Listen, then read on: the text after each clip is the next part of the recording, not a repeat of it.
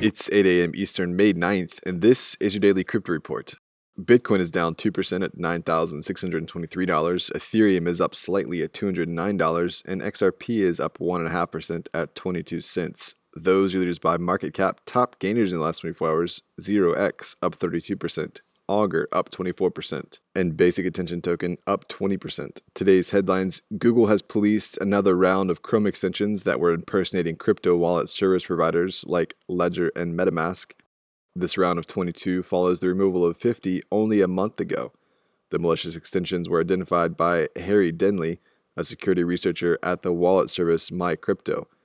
Denley found that these extensions were falsely claiming to be affiliated with the big players and were creating user experiences that were identical to reputable services in order to trick users into giving up their private keys and mnemonic devices.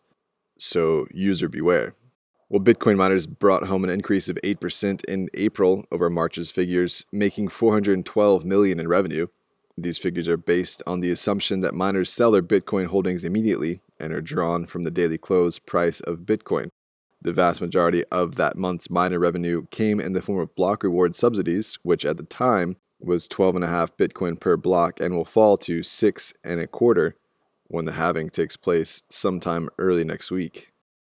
Well, a bill is advancing through the California legislature that would limit which digital assets are called securities. The legislation was filed in February by Assemblymember Ian Calderon, the chamber's majority leader, Calderon has been associated with legislation in the crypto space before, having previously authored a 2018 law that created a state definition for blockchain technology.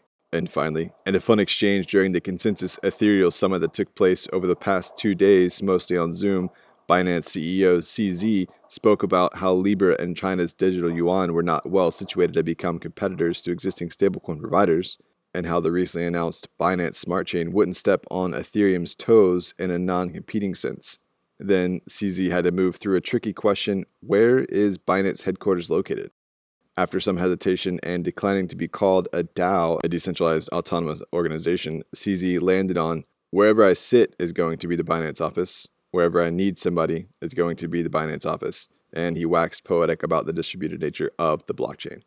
Well, those are the headlines today. Visit us at dailycryptoreport.io for sources and links. Find us on social media, add us to your Alexa Flash Briefing, and listen to us everywhere else you podcast under Daily Crypto Report.